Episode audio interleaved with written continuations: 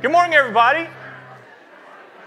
Grace and peace to you in the name of our Lord and Savior, Jesus Christ. Welcome to our service of worship.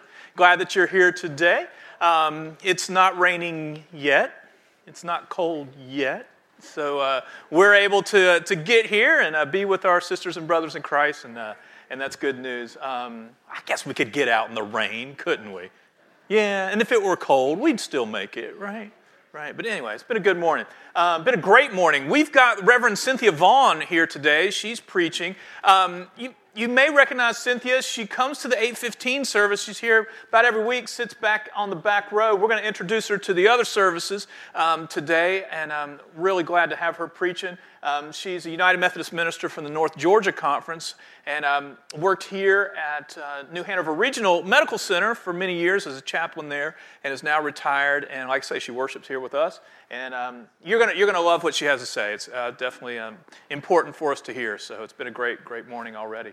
Are you keeping up with your Vision 2020 journal? Yes, yes. What's the goal this month? To pray what? 3 times a day. Some of y'all are like, yeah, that's easy. Others are like, well, you know, it's good to get a little discipline, right? Yeah, so stick with it at least 3 times a day. We're going to pray each month, and then we're going to carry that over into February. Okay, we're going to keep praying. Okay, 2 down, 1 more to go. It's been a long time since I preached 3 sermons on one day. Back in 1996, I think, was the last time I did that. I'm honored to be here with you today. Thank you. Thank you, Pastor Doug. I appreciate the opportunity to come off the back row of the early morning service and to stand here before you today and be able to see the whole church at one time. That is really great. Many of the people who come to the 8 o'clock service don't know me because they sit either over here or over there, and they can't see the back row, and I can't see them. So it's really good to be able to just look around and see everybody today. It's good to have you with us today. Today is known as Human Relations Sunday in the United Methodist Church, and often referred to the Martin Luther King Sunday in the rest of the world, or church. I don't know about the rest of the world, but about the church, the country. When Pastor Doug asked me if I would come and preach, he gave me 4 months of Sundays that I could choose from as to which one I wanted to preach at. And because of my schedule, this was the first one that would give me time to work on a sermon and be ready to preach on Sunday. So I chose this Sunday. I did not give any thought to the fact that today was Martin Luther King Sunday and that people might expect a rousing sermon from an African-American woman who was preaching on that day. And even Pastor Doug came to me one Sunday and he said, that's Martin Luther King Sunday. Are you going to preach about King? Might not be exactly what you said, but something to that effect. And I was like, oh, my goodness. I really hadn't planned to. You know, it's Human Relations Sunday, and that means everybody. So anyway, I'm here this morning. I'm very glad to be here. One of the reasons why I wanted to do this day was because the scriptures in the lectionary for this Sunday are the scriptures that I used when I preached my ordination sermon back in 1996. And I thought it would be good to use those scriptures to preach today because I wouldn't have to do as much work to prepare the sermon. But I was a bit mistaken there because there's still a lot of work that has to be done because you're preaching to a different group of people. The scriptures may be the same, the message may be the same, but the delivery has to be different because people are different. And we see things through different lenses, and we receive things differently. The church that I preached to, my home church in Atlanta, there were almost 8,000 members of an African-American United Methodist Church that I was a member of, so we had lots of services. And I was just out of seminary. I had worked for Bell South for 20 years, and so, you know, it was different. The world was different back in 1996. So the things that you talk about and think about today are different than they were then.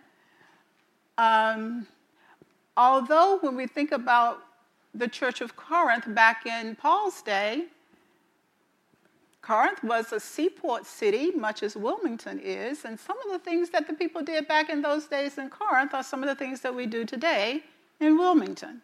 So though things were different, sometimes things are still the same. We just have to look at them from a different angle.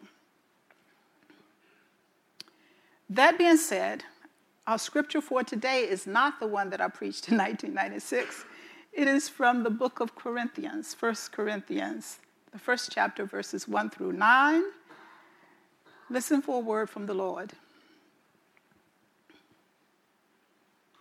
Paul, called to be an apostle of Christ Jesus by the will of God and our brother Sosthenes, to the church of God that is in Corinth, to those who are sanctified in Christ Jesus, called to be saints, together with all those who in every place call on the name of our Lord Jesus Christ, both their Lord and ours. Grace to you and peace from God our Father and the Lord Jesus Christ. I give thanks to my God always for you because of the grace of God that has been given you in Christ Jesus. For in every way you have been enriched in him, in speech and knowledge of every kind, just as the testimony of Christ has been strengthened among you, so that you are not lacking in any spiritual gift as you wait for the revealing of our Lord Jesus Christ. He will also strengthen you to the end, so that you may be blameless on the day of our Lord Jesus Christ. God is faithful. By him you were called into the fellowship of his Son, Jesus Christ, our Lord. The word of God for the people of God. Let us pray. Loving God, we've heard in your word this morning that the church of Corinth was called to be saints, called into the fellowship of Jesus Christ our Lord. We pray, oh God, that you would open up our minds, our hearts, our spirits, that we might receive a word from you today with a better understanding of who it is we are to be and what it is we are to do as Christians. In the name of the Father, the Son, and the Holy Spirit. Amen. So what does it mean to be called saints?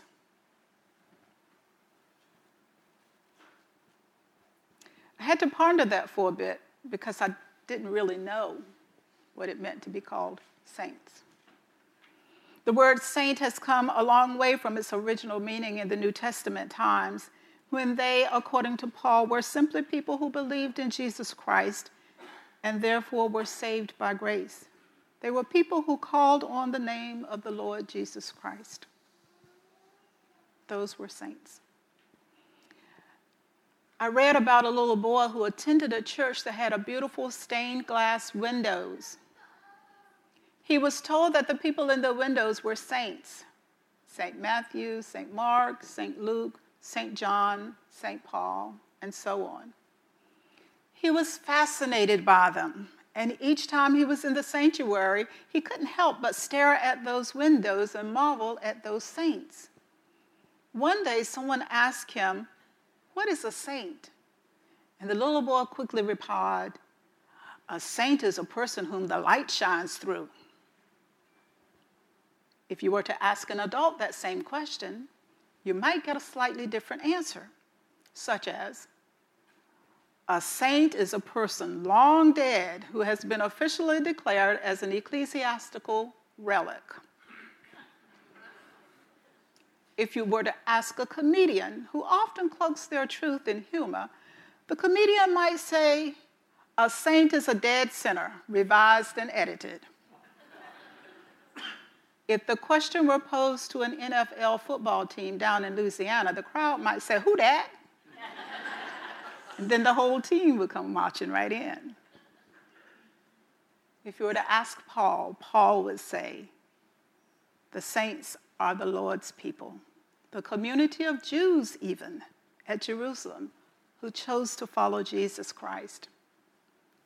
Anyone who calls on the Lord's name are saints." About 20 or 30 years ago, when Disciple Bible Study came out and some other Bible studies came out and were very much studied in the United Methodist Church, some of them were Baptist Bible studies that were studied in the Methodist Church. Some of those people who studied those Bible studies began to call themselves saints. And everybody who had not taken those classes were sinners. About that same time, Donnie McClurkin, who is an urban gospel singer and pastor of a church in New York, made public his personal struggle with homosexuality. And he had a hit song around that time called We Fall Down. The chorus of that song was, "A saint is just a sinner who fell down and got back up." Might that hold true for some of us? Maybe. A saint is also thought to be morally perfect and to have broad influence on religious masses. I learned the other day as I was preparing the sermon that a cause for canonization was opened for Dorothy Day in the year 2000. That means that they are looking at making her a saint. It is said that she initially led a very worldly lifestyle, that she had lots of lovers, that she jumped from one to the other, to the other, to the other, and that she even had an abortion during that time. And then she found herself pregnant again, and she decided to keep the child, and this time the father of the child stayed with her until just after the child was born, and then he left. She soon converted to the Catholic Church. And as a journalist, she supported herself and her daughter. She later started the Catholic Worker Movement. I guess the argument could be made that she did all of this running around before she converted to Catholicism, before she became a Christian. While on the other hand, we cannot say that Martin Luther King Jr. committed the allegedly acts of adultery before he became a Christian.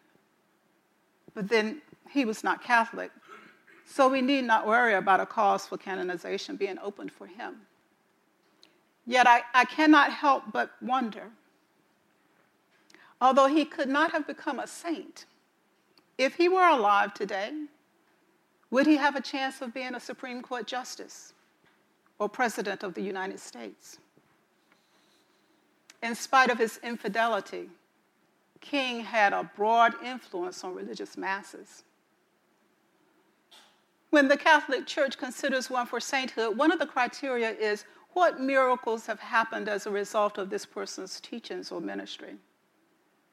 Professor David Carlin, who's a politician, author, and member of the Catholic Church, and an avid attacker of the Equality Act, which would extend civil rights protections to LGBTQ community, said that if Plato was right in saying that doing injustice is worse than suffering injustice, then King was a greater benefactor of whites than of blacks.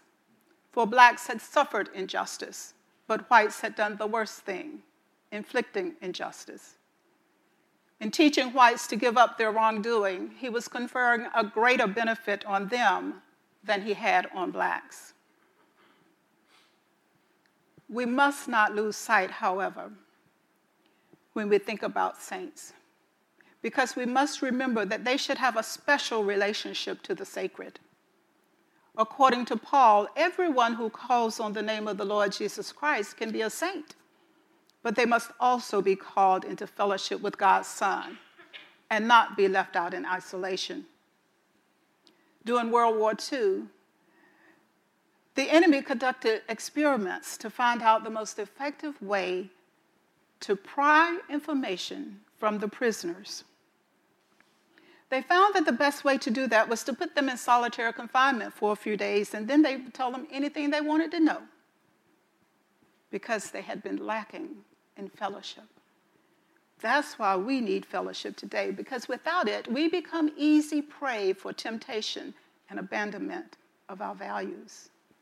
It becomes easy to fall down when you don't have fellowship to support you. I felt very supported this morning. I had an alkalite on each side of me. That felt really good. For the first service this morning, I have to say this, for the first service this morning, when we came in, the candles were lit. No, the candles weren't lit. When we got about right there, the light went out. So the candles didn't get lit. And I thought, oh my God, is that a sign? Maybe I shouldn't have come today. But then Pastor Doug saved the day and he lit them. So when we came in just then, the lights were lit. And then one went out. And I thought, what's with the lights? And then I thought, well, maybe I shouldn't have been here again. And then Pastor Doug fixed it, and it went out again. And then I said, well, I got two alkalites on either side of me, so I'm good. Not going to worry about that. We don't need to be isolated. When we're isolated, it's easy for us to let doubt and all other kinds of things enter into our minds and our consciousness. So being supported by others and by people who are also in fellowship with Jesus Christ is a wonderful thing. When I served the church in Atlanta, I enjoyed visiting retired ministers and professors from Emory University and Candler School of Theology. I served the large community church there on that campus called Glenn Memorial. And I was telling them earlier today that out of the congregation, there were about 46 ordained clergy as members of the congregation. And many of the others were either professors at Emory in their religion department, or they were professors at Candler School of Theology. So there I stood. Been in the ministry for 3 years, and there I was to stand there and preach before God and everybody and all those professors. But it was a wonderful thing to go visit retired ministers who were in senior citizens' homes or even in their own homes. There was one professor in particular. His name was Chuck Gerken. He was well known and beloved at Candler School of Theology, and he authored many books on pastoral care. But after his wife died, he became a bit isolated, and then he finally moved into a senior citizen home. I'll never forget the look on the CNA's faces when I went there to serve him communion. One of them got up the nerve to say to me, I understand that he's a preacher. And I said, well, yes, he is. He's ordained in the United Methodist Church. And she looked at me and she shook her head. She said, man, he curses like a sailor. What could I say? In the academic and theological world of pastoral care, Chuck Gerken was a saint. But when he was with the people that had to take care of him every day, he was just a sinner who needed to be saved in their eyes. A saint is just a sinner who fell down, who has to get back up. Being called into the fellowship of Jesus Christ our Lord means having a special relationship to the holy, while also being in fellowship with others of like mind. We are community. We fellowship in community here at Wrightsville United Methodist Church. We are needing one another. Those of us who serve, like the 4 or 5 people who are in stoles or who serve as ministers of this church, we have a need to be served as well.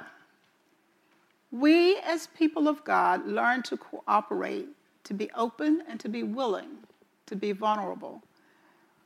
We need spiritual friends who give us courage to look at ourselves and to look at our faults and our defects. We need spiritual friends who will help us gain new insights and to offer the same to you. We need each other. Being in community or in fellowship is a form of spiritual discipline. And like prayer, it doesn't just happen. It requires intentionality. Without intentional worshiping, without intentional fellowshipping, a group is just a group. It's not a community. As long as Jesus walked the face of the earth, his disciples were a group of people who followed him around. Through his death and resurrection, that group of people found a reason to be, to witness to the world. They became a group of believers who met in homes and other places around the city and called themselves church. They shared their faith, and they helped each other grow in their lives in God.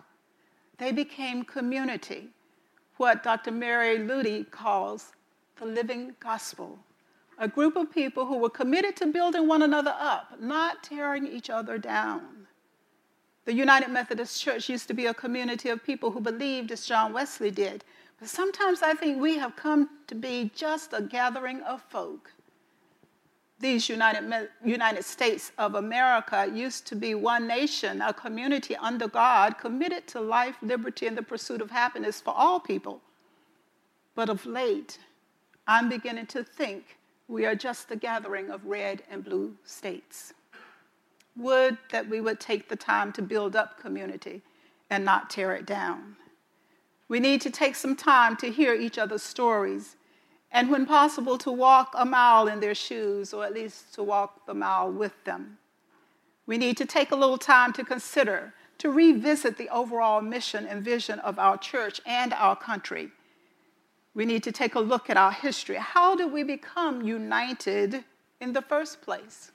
United Methodists, United States. What did we do to become united? And what do we need to do to stay that way? Maybe we need to take time to experience each other together, or to experience things together, like we did last Sunday when we remembered our baptism, and like we're doing this month as we engage in spiritual practices for the rest of this year, but particularly this month in praying 3 times a day beyond the blessing of the food.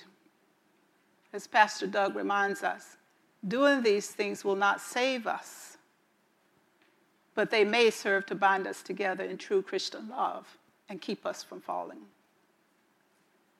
It is important for us to note the specifics of God calling us into the fellowship of his Son, Jesus Christ our Lord, because just the other day, I came across something on the internet that I had not heard before, something called generic Christianity. I had a real hard time wrapping my head around generic Christianity. I had to look the word generic up to help me understand it. Generic means without a registered trademark, not the original patent, similar but not the same, a knockoff.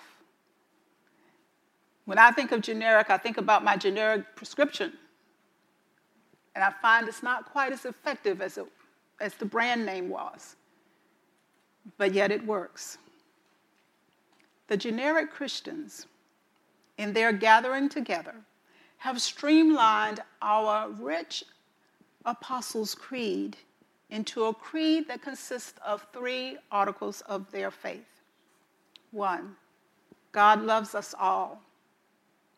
2, Jesus was a good and wise man who taught many first-class ethical ideas, both by example and by precept. And 3, we must love our neighbors. In effect, there's no acknowledgement of God as the Almighty, creator of all. There's no Jesus the Christ, Son of God, fully human, fully divine. There's no Lord of our lives, no birth, death, or resurrection, no Holy Spirit, no Holy Catholic Church, no communion of saints, and no rules to live by. There's no forgiveness of sins, but maybe they don't think they commit any, so they don't need to be forgiven. You might wonder why they even call themselves Christians to begin with. Yet before I read their articles of faith, the mere title itself stunned me. Generic Christianity, written with a capital G and a capital C, means it's gaining in credibility as an alternative faith group to the faith of the early Christian movement. That happens when we stop being in fellowship with Jesus Christ, our Lord, the Son of God. That happens when we stop praying, when we stop studying, when we stop worshiping, when we stop believing in the triune God. As trademark Christians, we are called to be in the fellowship of Jesus Christ, who holds the patent, who himself was always in fellowship with others, except for the times when he went off to pray by himself, off to pray to God And my guess, he was praying for himself and for those around him. He did not separate himself from others, nor did he think himself as more holy or more deserving than those around him, no matter who they were at any given point in time, whether they were Jew or Gentile, male or female, enslaved or free, rich or poor, young or old, saint or sinner. Remember, a saint is just a sinner who fell down but got up. We, the people of Wrightsville United Methodist Church, and Christians all around, are called to be trademark Christians, brand-named Christians. We may sometimes be generic Christians, but we are called to move on towards perfection together into the fellowship of Jesus Christ our Lord, to pray as he prayed, to serve as he served, to believe as he believed, in a God who holds the pattern and who is forever faithful. In the name of the Father, the Son, and the Holy Spirit. Amen.